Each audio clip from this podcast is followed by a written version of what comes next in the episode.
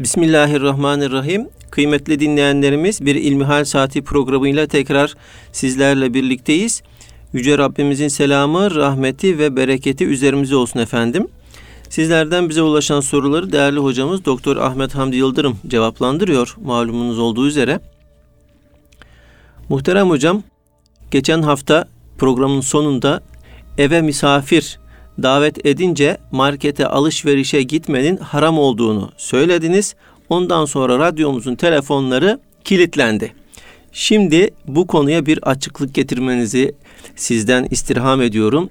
Ee, programımıza bununla başlayalım. Buyurun efendim. Estağfurullah. Elhamdülillahi Rabbil alemin ve salatu ve selamu ala Resulina Muhammedin ve ala alihi ve sahbihi ecmain. Tabi tekellüf kelimesini kullandık yanlış hatırlamıyorsam. Külfete girmek, zahmete girmek, ağır bir yükün altına girmek. Yani misafir gelecek diye insanın kendisini zora sokması, külfete sokması hakikaten misafir ağırlamanın ruhuna da aykırı bir şey. Nitekim Efendimiz Aleyhisselatü Vesselam sizden kim Allah'a ve ahiret gününe iman ediyorsa fel yukrim dayfe misafirine ikram etsin diyor. İkram cömertlik demek. Yani e, cömertliğini misafirine karşı göstersin.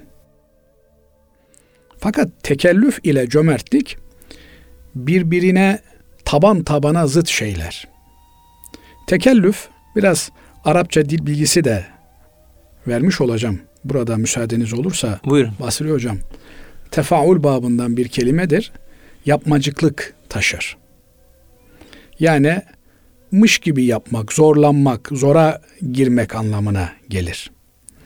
Binaenaleyh misafir gelecek diye adamın 3 bin lira, 5 bin lira maaşı var. Markete gidip 2 bin liralık alışveriş yapıyor, 1000 liralık alışveriş yapıyor.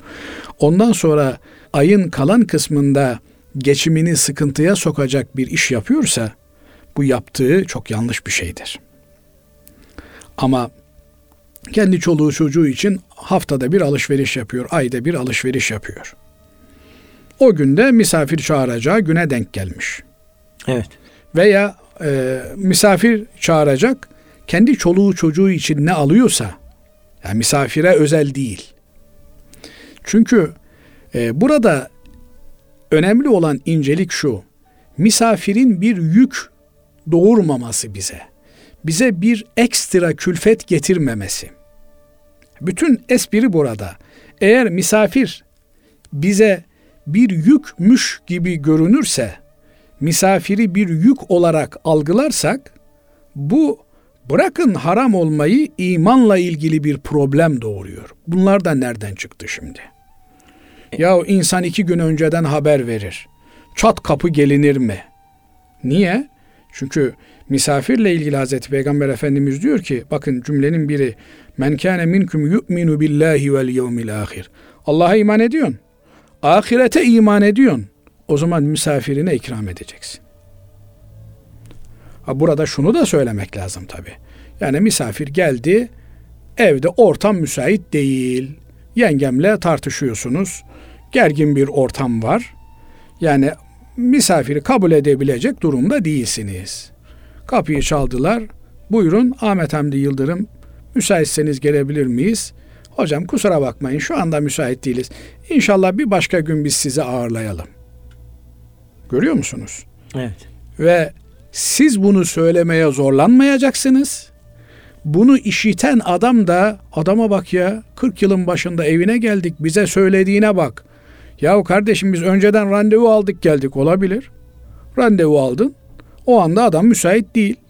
Ekstra bir durum söz konusu. Yani randevu aldın diye kardeşlik hukukunuz öldü demek değil. Yani dolayısıyla e, gittiğiniz insan müsait olmayabilir. Bakın bu çok böyle hakikaten üzerinde durulması gereken bir konu.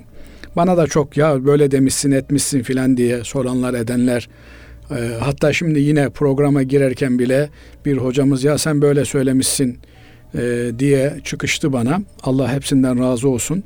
Elbette yanlış bir şey söyledik mi kardeşlerimizin ikaz etmesi lazım. belki meramımızı tam anlatamamışızdır. Bu konuda da yine onların desteklerine ihtiyacımız var. Şunu da dememek lazım. Ya zaten birileri ikaz etmiştir. Herkes kendi sorumluluğunu üzerine almalı. E, radyomuzun da bir WhatsApp hattı var. Oraya usulüne uygun bir şekilde e, programla ilgili kanaatlerini kardeşlerimiz yazabilirler. Şimdi dedik ki tekellüf meselesi. Yani bir külfet, bir zahmet olmamalı. Sıradan bir şey olmalı. Bir misafir ağırlamak Müslümanın hayatında sıradan bir şeydir. Olağan bir şeydir. 7 gün 24 saat her an olabilecek bir şeydir. Aslında hocam köylerde bu oluyor. Yani e, çat kapı geliniyor efendim e, olandan ikram ediliyor. Ama şehirlerde ama işte Allah e, köye değil. de aynı Kur'an'ı indirmiş, şehre de aynı Kur'an'ı indirmiş. Dolayısıyla biz iyi olan şeylerimizi köyden şehire taşımalıyız. Şimdi e, selef alimlerimizden, selef alimi dediğimiz yani eski alimlerimizden ilk üç dönem özellikle kastedilir. Hazreti Peygamber aleyhissalatü vesselam Efendimizin hayırlı insanlardır dediği birinci kuşak sahabe kuşağı, peşinden tabi'in kuşağı, peşinden de tebe-i tabi'in kuşağı gelir. Bir zat ben Kur'an-ı Kerim'deki bütün emirleri A'sından Z'sine yerine getirdim. Sadece bir ayetin emrini yerine getirmedim, getiremedim diye hayıflanır. O da nedir? Enteresan bir şey bu. Cenab-ı Allah buyuruyor ki bir eve gittiğinizde kapıyı çalın, selam verin, müsaade isteyin. İzâ qîle lekum urci'u ferci'u. Size geri dönün, müsait değiliz denildiğinde geri dönün bu sizin için daha temizleyicidir. Yani sizin için daha faziletli, daha erdemli olan davranış budur. Diyor ki ben diyor en olmadık zamanlarda Müslümanların evlerinin kapılarını çaldım. Kapı çalarken de öyle alacaklıymış gibi kapı çalınmaz. Alacaklı bile olsa bir insan kapıyı edebiyle çalması gerekir. Kapıya bam bam bam diye vurulmaz. İçeridekine sesinizi duyurabileceğiniz kadar nazik bir şekilde vurulur. Kapıyı çalarsınız, beklersiniz. Ne kadar beklersiniz? Ya dört rekatlık bir adamın namazı rahat rahat kılıp kapıyı açmaya geleceği müddet kadar beklersiniz. Yani üç defa ben çaldım hemen peşinden bir daha tak tak tak tak olmaz. Üç defa çaldınız yani içerideki duysun diye şimdi zile bir kere basarsınız. Çünkü o uzun çalıyor zaten. Evet. Baktınız ses soluk yok. Bir 6-7 dakika beklersiniz. İkinci kere bir daha basarsınız. Baktınız ses soluk yok. 6-7 dakika bir daha beklersiniz. Bir daha basarsınız. Üç defa böyle basar beklerseniz eğer cevap veren olmazsa ben vazifemi yaptım. Allah için bir kardeşimi ziyarete geldim. Eh nasibimiz yokmuş görüşemedik. Dersin gidersin. Veya zile bastın dediler ki efendim şu anda ev hali müsait değiliz. Hay hay dersiniz, selam verir dönersiniz. İçinizden zerre kadar ya o adamın evine kadar geldik bak bizi kabul etmedi demezsiniz. Derseniz o ziyaretten kazandığınız sevabı berbat etmiş olursunuz.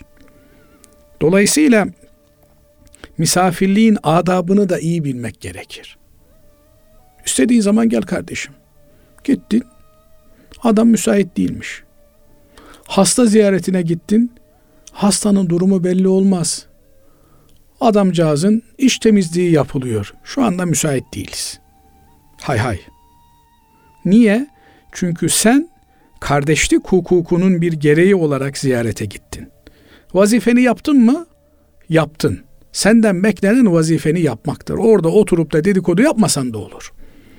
Kaldı ki gittin evdeki mevcut şeyleri sana ikram ettiler. Dermiş ki selef alimlerimiz, sofraya getirileni basit gören misafirin mi yoksa sofraya getirdiğini basit gören ev sahibinin mi günahı daha büyüktür diye tartışırdık biz aramızda derler.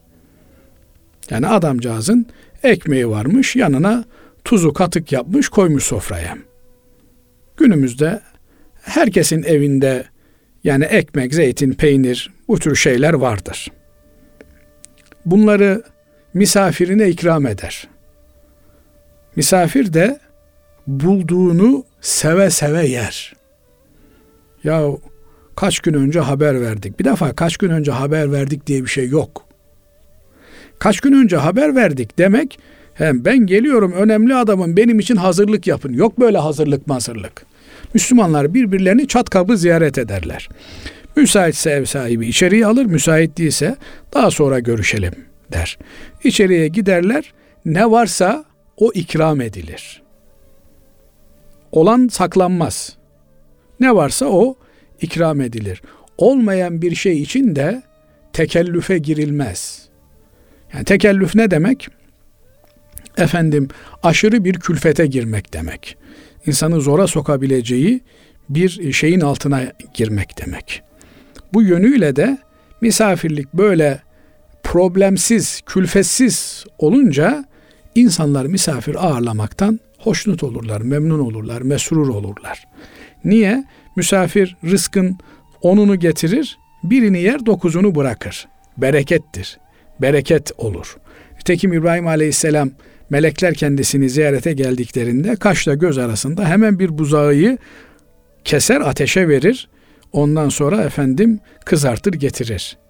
Yani bu olanı ikram etmek, olanı vermek. Yani normalde ne yiyorsanız işte bir fakirin evine gittiğinizde e, onun şartlarıyla bir zengin, zenginin şartları aynı değildir elbette. Şimdi şöyle de bir şey söz konusu değil. Adam dışarıda e, lüks lokantalarda yemek yiyor. 2000 lira, 3000 lira bir yemeğe para harcıyor. E hoca dedi tekellüf haramdır. Eve misafir geldi ben ekmek bile götürmem. Bu demek değil. Yani herkes kendi bütçesine göre, kendi konumuna göre ama kendisine bir yük teşkil etmeyecek. Ya bu misafir de nereden çıktı şimdi? Dedirtmeyecek şekilde misafirine ikram eder. Bu ikram Allah'a ve ahiret gününe imanın gereğidir. Fakat bazen görüyoruz e, bir kardeşimizin hatta şöyle bir ifadesi oldu. Yani hanım dedi artık misafir çağırmamı cezalandırmak mahiyetinde ya bir market yapıyor bin lira iki bin lira buluyor o market. Şimdi bu doğru bir şey değil. Bu Müslümanca bir davranış değil. Önce şunu bileceğiz. Önemli olan gönlümüzü açmak. Tatlı dilimizi ikram etmek, güler yüzümüzü ikram etmek. 82 çeşit pasta börek ikram etmek değil. Zaten herkes bir perhiz derdi var. Benim gibi diyet yapıyor, sonra bozuyor. Ee, dolayısıyla kimseyi de yoldan çıkartmamak lazım. Nedir? Adamın şekeri vardır, bilmem neyi vardır. Bir şey ikram edersin. Ama işi abartmak, bir e, sanat harikası haline dönüştürmek, bir gösterişe dönüştürmek, bir e, sanki yarışmadaymış gibi bir yemek ortaya koymak. Bunlar e, işten geliyorsa bak tekrar ediyorum Basri Hocam, işten geliyorsa samimi bir şekilde yüksünmeden, yani öyle insanlar vardır, hakikaten misafir için seferber olur. Ama bunun lafını etmez. Yani dün geldi bir daha ben bugün kabul edemem araya bir üç sene koymak lazım. Yok. Ama öyle eğer her misafir için olağanüstü bir hal varmış türünden hazırlık yaparsanız e daha dün geldi kardeşim bugün de misafir nereden çıktı dersiniz. Fakat anacığım rahmetli iki göz bir odada her gün onlarca misafir ağırlardı ve hiç yüksünmezdi. Her gelene bizim Karadeniz'in meşhur fasulye turşusu vardır. Turşu yapılır, bir de onlara konur. Sonra tereyağı ve soğanla kavrulur. Bidondan çıkartılır, yıkanır. Üç dakika içerisinde sofraya gelir. Kavrulması, e, sofraya gelmesi üç dakika sürer. Eğer ekmek varsa ki e, genelde e, çoğu zaman misafir gelenler yanlarında ekmeklerini getirirlerdi. Çünkü evde yemeğin muhakkak çıkacağını bilirlerdi. Hele de bir yoğurt filan varsa yanında o mükellef bir sofradır. Fakat eğer bunu siz bir yük olarak görür, yani bunu kendinize dert edinirseniz, e, o zaman bir ağırlarsanız, iki ağırlarsanız, üçüncüyü ağırlayamazsınız. Binaenaleyh bu söylediğim misafir ağırlanmamak için söylenmiş bir şey değil. Aksine daha fazla misafir ağırlayabilmek için söylenecek bir sözdür. Binaenaleyh bu konulara ne kadar dikkat edebilirsek, yani ne kadar rahat olabilirsek, misafirliğe gittiğimizde de misafir ağırladığımızda da o kadar bizim için daha hayırlı bir iş olmuş olur. Allah razı olsun muhterem hocam. Şimdi ikinci sorumuza geçmek istiyorum. Dinleyicimiz bize şöyle yazmış. Esselamu Aleyküm. 6 aylık çalışma için yurt dışına gittim. 5 ay muntazam bir şekilde yurt dışındaki işverenim maaşımı verdi. Ancak 6. ay sonunda muhakkak döneceğimizi bildiği için 40 bin lira tutarındaki alacağımı vermedi. Daha önce bu işte çalışan arkadaşlarımdan bu kişinin böyle bir adet edindiğini öğrendim ve arkadaşlarımın da tavsiyesiyle 20 bin e, lira tutarında bir eşyayı alıp ülkemize döndüm. Bu almış olduğum eşya şimdi bana helal midir diyor. Evet. Şimdi bu tür meselelerde alacak verecek meselelerinde ihkakı hak dediğimiz yani adam kendisini alacaklı görüyor. Ben diyor karşı taraftan alacağıma mahsuben şunu kopardım, şunu aldım, bunu tahsil ettim. Karşı tarafın haberi olmadan veya haberi var da rızası yok, iradesi yok. Yapılan işlemler doğru işlemler değildir. Niye?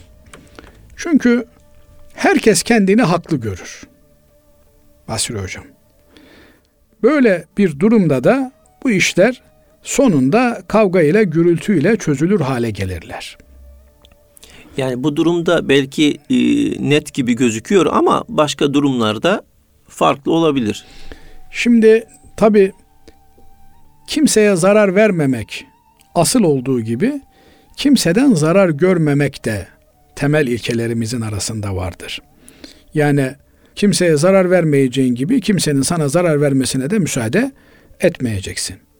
Burada bu kardeşimizin anlattığı çerçeveden olaya baktığımızda haberli bir alma söz konusu. Yani adam malzemeyi almış. Eğer maaşını ödemişse, borcunu ödemişse onları geri vermesi, iade etmesi gerekir. Eğer vermemişse o zaman burada bir zımni mahsuplaşma söz konusudur.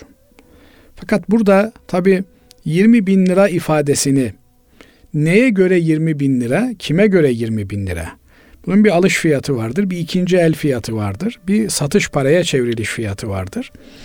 Bunlar yine muhataralı meseleler olduğu için böyle ceffel kalem, radyoda çözüme bağlanabilecek şeyler değillerdir. Yani umuma verilecek bir beyan edilecek görüş, fetva çerçevesinde halledilecek meseleler değildir.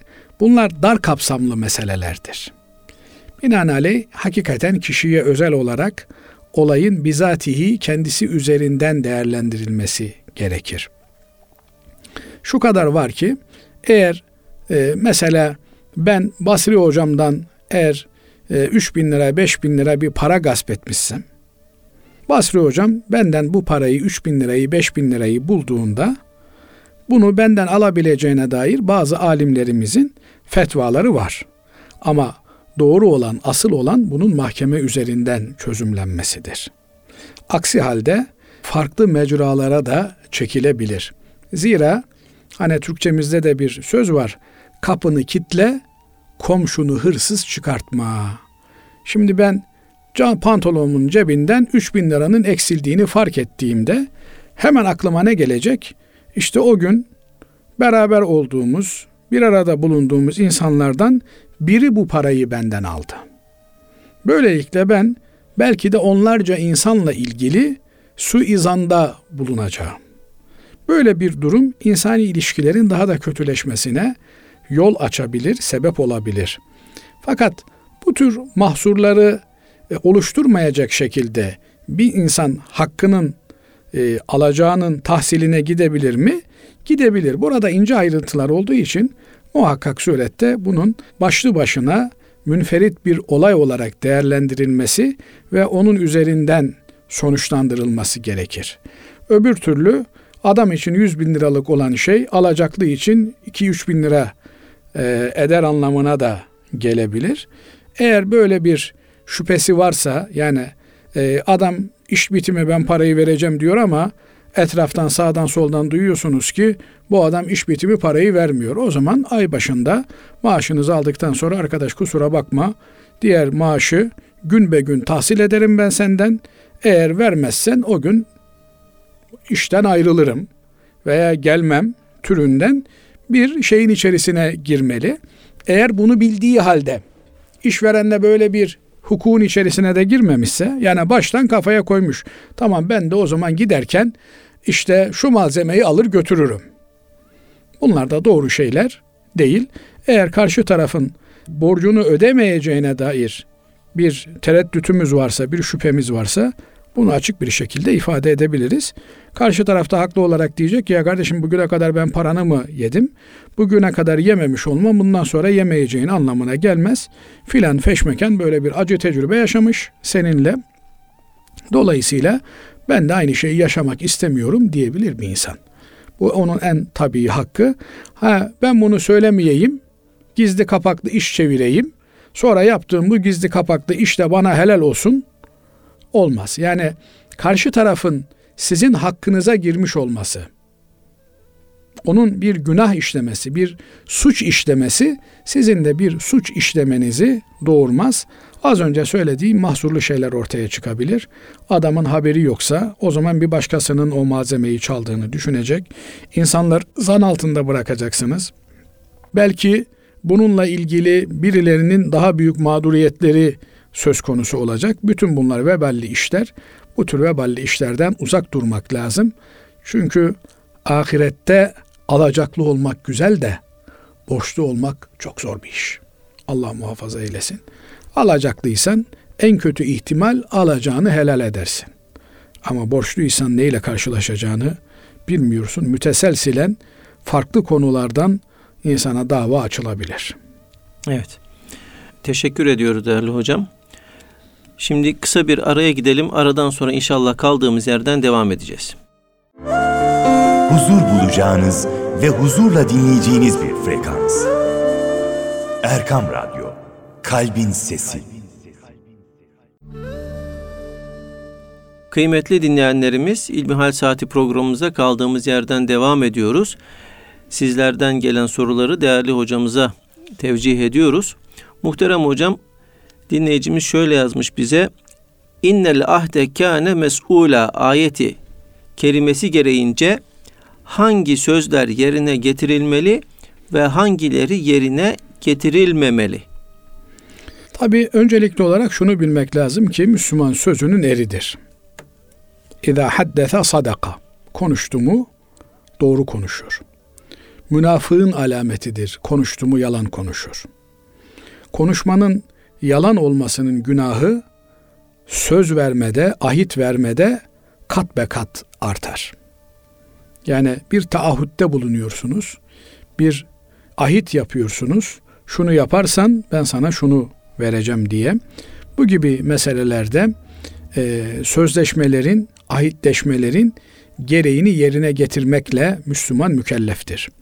Eğer haram bir mevzu, bir konu etrafında dönmüyorsa bu tür meselelerde Müslümanın takınması gereken durum sözünü yerine getirmektir.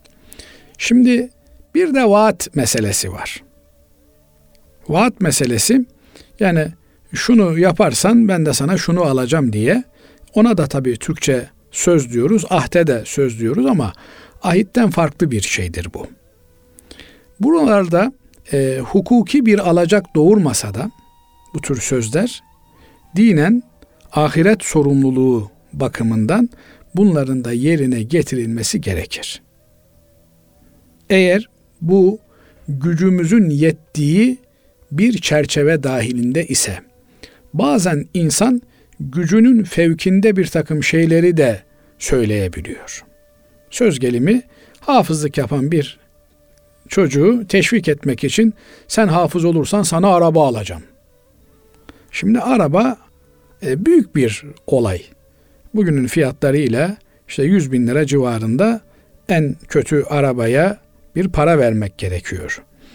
E bunu ben teşvik olarak söyledim. Teşvik olarak söylesen de eğer bir söz söylemişsen bu sözün altında kalmamak gerekiyor. Bunun gereğini yerine getirmek gerekiyor. Bu yönüyle e, sevinçli durumlarda bir takım sözler vermemeye dikkat etmek lazım.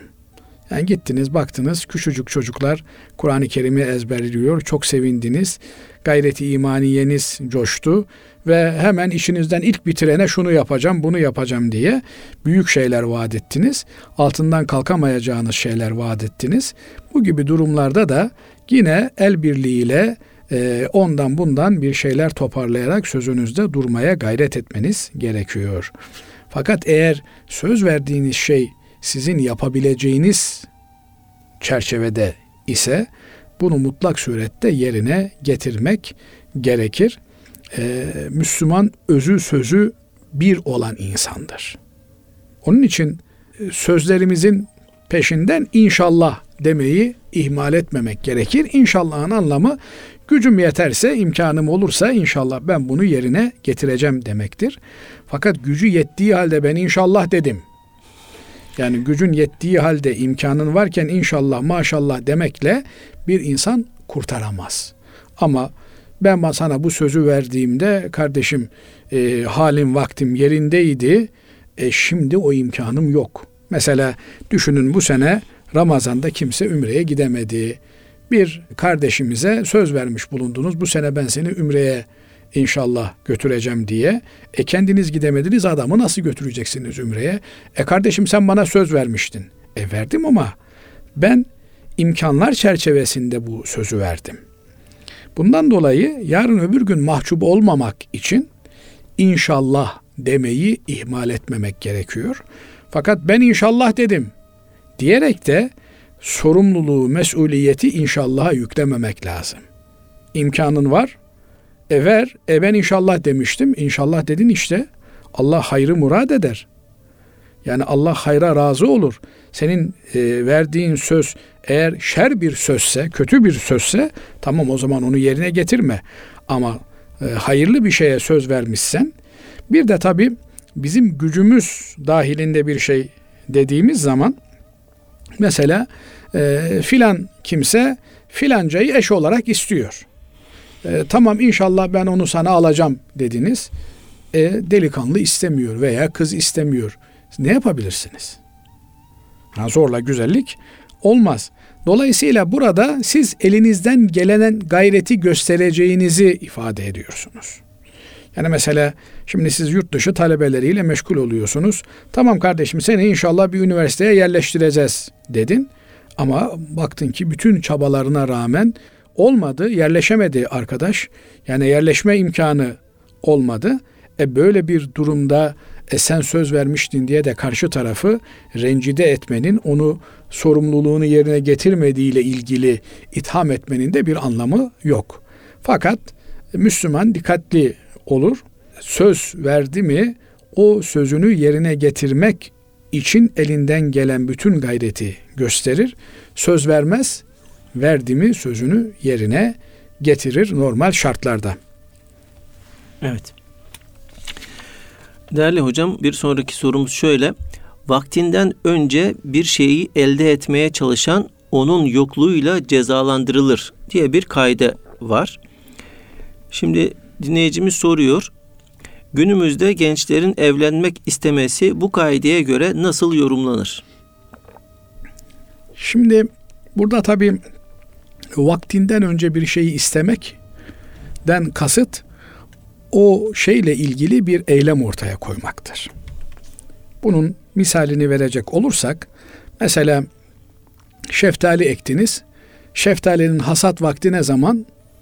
İşte Temmuz Ağustos ayı diyelim.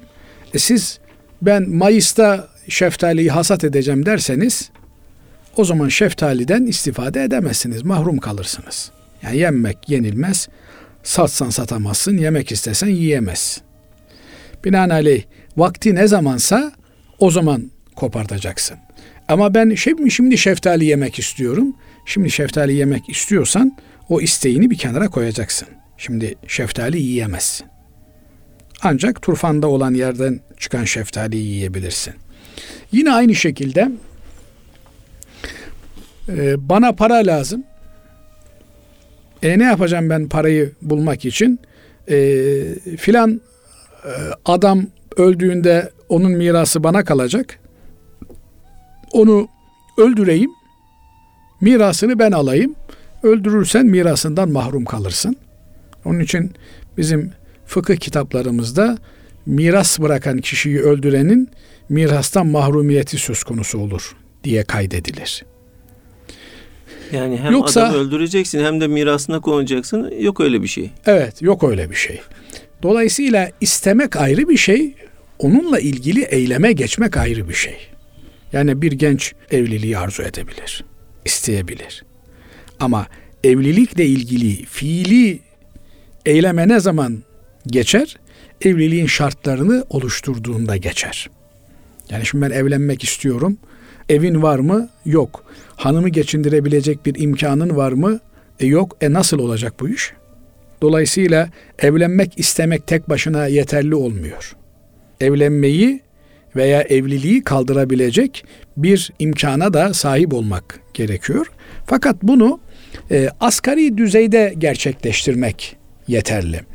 Şöyle bir şey, bakıyorum şimdi ben gençler evlenecekler. Bazen böyle şeyler de geliyor. Yanlış anlaşılmak da istemiyorum. Yani işte hocam e, arkadaşlar evlenecekler beyaz eşyaları yok. Yani şimdi beyaz eşya evlilik için olmazsa olmaz bir şey değil. Yani yemeğini pişirebileceğin bir aygazın varsa Basri hocam Evet. çamaşır makinen olmasa da bulaşık makinen olmasa da efendim buzdolabın olmasa da sen yaşayabilirsin. Biz öğrenci evimizde bir dönem buzdolapsız yaşamıştık hocam. Ama sanki böyle tarihi bir hadiseymiş gibi söylüyorsunuz. Aslında buzdolabı evet hayatımızı çok kolaylaştırıyor. Ama hayatımızı da zehir ediyor aynı zamanda. Yani ne deniyor? Taze yemek yiyin deniyor. Buzdolabına girmiş çıkmış şeyleri yemeyin deniyor.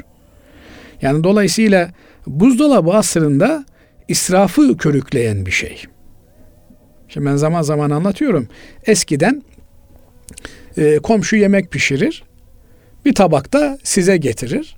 Ya niye zahmet ettiniz filan dediğinizde ya zaten e, size ikram etmesek çöpe atacaktık der. Ya bunun anlamı çöpe atılacak bir şeyi sana getiriyoruz demek değildir. Yani şimdi diyelim ki bir pasta yaptı komşu, yiyeceğini yedi. Yani insan yedikten sonra yiyemez, doyduktan sonra yiyemez. E bir kısmı da arttı. Onu nasıl saklayacak yarına? Buzdolabı yok. Saklama imkanı yok. Onu o gün tüketmek lazım veya tükettirmek lazım. E komşusuna götürüyor, ikram ediyor ve komşusu da e, bir minnet duymasın diye ona da diyor ki ya biz diyor bunu eğer bugün tüketemezsek şimdi yedik yarısını, yarısını da size getirdik. E bugün bu tüketilemezse e, yarına kadar kaldığında zaten yenilmeyecek, çöpe atılacak. Aynı şekilde o komşu da o gün fazla bir şey yapmışsa o da komşusunu gözetiyor. O komşusu bende var diyorsa bir uzağına gidiyor. Niye? Çöpe dökmek istemiyor çünkü. Evet. Yani Allah'ın bir nimeti o boşa gitsin istemiyor. Hadi şeyi de kabul ettik. Basri abi.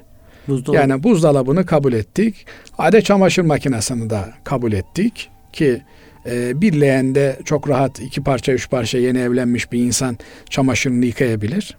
Yani hanımının elleri e, zedelenmesini istiyorsa kendi de yıkayabilir adam. Bir de şöyle bir şey var. Biz eskiden en azından fakir öyle zannediyordu. Yani hanımı ne kadar banyodan, mutfaktan kurtarırsak o kadar daha çok Kur'an okumaya, daha çok ibadet etmeye e, vesile olmuş olur. Halbuki çok eskiden beri psikoloji ile meşgul olan alimlerimiz diyorlar ki insanda diyorlar en önemli terapi meşguliyettir diyorlar. Yani insanın bir meşguliyeti varsa o zihin sağlığı açısından da, beden sağlığı, akıl sağlığı, ruh sağlığı açısından da yerindedir. Eğer boş kalıyorsa şeytan ona musallat oluyor. Yani normalde işte e, çamaşırı bir gün uğraşacaktı, yıkayacaktı. O gün çamaşırla meşguldü. Mutlu, huzurlu. Ama makineye koyuyor, makine yıkıyor. Geri kalan vaktinde ne yapıyorsun? Şeytan geliyor, gidiyor. Sen işte evde oturacak kadın mıydın? Sen dünyayı idare edecek kadınsın. Sen niye böyle işte bir kocanın emrine gireceksin diye bir sürü vesveseler veriyor. Hadi onu da kabul ettik. Ya Allah rızası için hocam yeni evli bir çift yani karı koca bulaşık makinesi olmayı versin birkaç sene ne olur? Yok olmuşken hepsi olsun. Yani dolayısıyla biz kendi kendimize hayatı zorlaştırıyoruz. Ee, bir göz bir evde çok rahat bir şekilde bir delikanlı hanımını yaşatabilir ve geçinebilir. Yani bugün en zor durumda olanların bile aylık e, birkaç bin lira geliri olabiliyor. Devletin de bu noktada hakikaten evlilere bir teşvikinin olması gerekiyor. Yani şimdi enteresan bir Yeni şey. evlilere diyelim hocam. Yani hem yenisine hem eskisine ama yenisine haydi haydi olması Evet. gerekiyor. E, Çünkü yeni evliler evlenmeleriyle beraber birçok sorunu çözmüş oluyorlar. Yani bu çocuklar evlenmeseler bir sürü farklı problemler ortaya çıkacak. Genç yaşta, erken yaşta evlenmek suretiyle e, çoluk çocuğa karışacaklar. Zaten çoluk çocuk büyütmek yani çocuk büyütmek haddi zatında bir iş. Evet. Buralarda e, devletin de yeni evli ve evinde oturan çocuğunu bakan hanımlara yönelik teşvikinin olması gerekiyor. Şimdi tabii bunu söyleyince İstanbul Sözleşmesi'ne göre de suç işlemiş oluyor. Yani çocuğu hanım mı bakar? Öyle yani çocuğun annesi asıldır. Niye? Merhamet abidesi annedir. Onun için bakıyorsunuz suça eğilimli olan insanların mazelerinde anne şefkatinin olmadığını görüyorsunuz. Kreşlerden çıkmış, efendim yetiştirme yurtlarından anne şefkatinden mahrum olarak büyümüş çocuklarda daha fazla şiddet eğilimi görülüyor. Bu istatistikler, veriler öyle olmasını istemeyiz ama e, istatistikler bunu söylüyor. Binaenaleyh erken evlenmeye olabildiğince erken evlenmeye niyet etmek lazım. Ne kadar erken evlenirse insanlar o kadar evlilikleri başarılı olur. Elbette hayatın zorlukları vardır. Elbette hayatın bir takım katlanılası çileleri vardır. Bunları da beraber katlanacaklar. Bugün çileye beraber katlanırlar. Yarın nimeti beraber bölüşürler. Bu noktada işte ben e, ev geçindiremem, şu yapamam, bu yapamam diye İstanbul'da hiçbir gencin bir bahanesi olmaz. Yeter ki ayağını yorganına göre uzat meselesi gerçekleşmiş olsun. Bakın yüzlerce binlerce Suriye'de mülteci insanlar her şeylerini arkaya bırakarak dil bilmezler, kültürleri farklı e, Türkiye'ye sığındılar ve hepsi bir şekilde hayatlarını sürdürüyorlar. Dolayısıyla bu memleketin evladı olan bir genç onca tanıdığıyla beraber amcası var, dayısı var, halası var, şuyu var, buyu var. Yani elbette amcaya, halaya, dayıya güvenerek evlenilmez ama yani dara düşsen kimse senden 3 lirayı 5 lirayı esirgemez. Binaenaleyh bu noktada biraz cesur olmak lazım. Hayatın içerisinde zorlukları beraber atlatarak bu günleri eşler geçirmeliler. Bu e, zorluklarında, zorluklara katlanmanın da ayrı bir tadı vardır. Bu noktada gençleri hakikaten bu yönüyle teşvik etmek lazım. Erken evlenmek mahrumiyetin değil, aksine e, memnuniyetin yolunu açar. Cenab-ı Allah'ın vaadi ilahisi vardır. Eğer fakirlikten yani biz geçim sıkıntısından korkuyorlarsa Allah onları fazlından zengin eder diyor. Kimseye muhtaç etmez diyor. Onun için bunları dert edinmemek lazım. Hakikaten ortak paylaşabilecekleri şeyleri bulan kimseler e, bir an önce evlenmeye cihetine gitmeliler. Hocam teşekkür ederiz. Allah razı olsun. Kıymetli dinleyenlerimiz bugün de İlmihal Saati programımızın sonuna ermiş bulunuyoruz. Hepinizi Allah'a emanet ediyoruz efendim. Sorularınızı Erkam Radyomuzun WhatsApp hattına beklediğimizi belirtiyoruz. Hepinize hayırlı uğurlu günler diliyoruz. Allah'a emanet olunuz.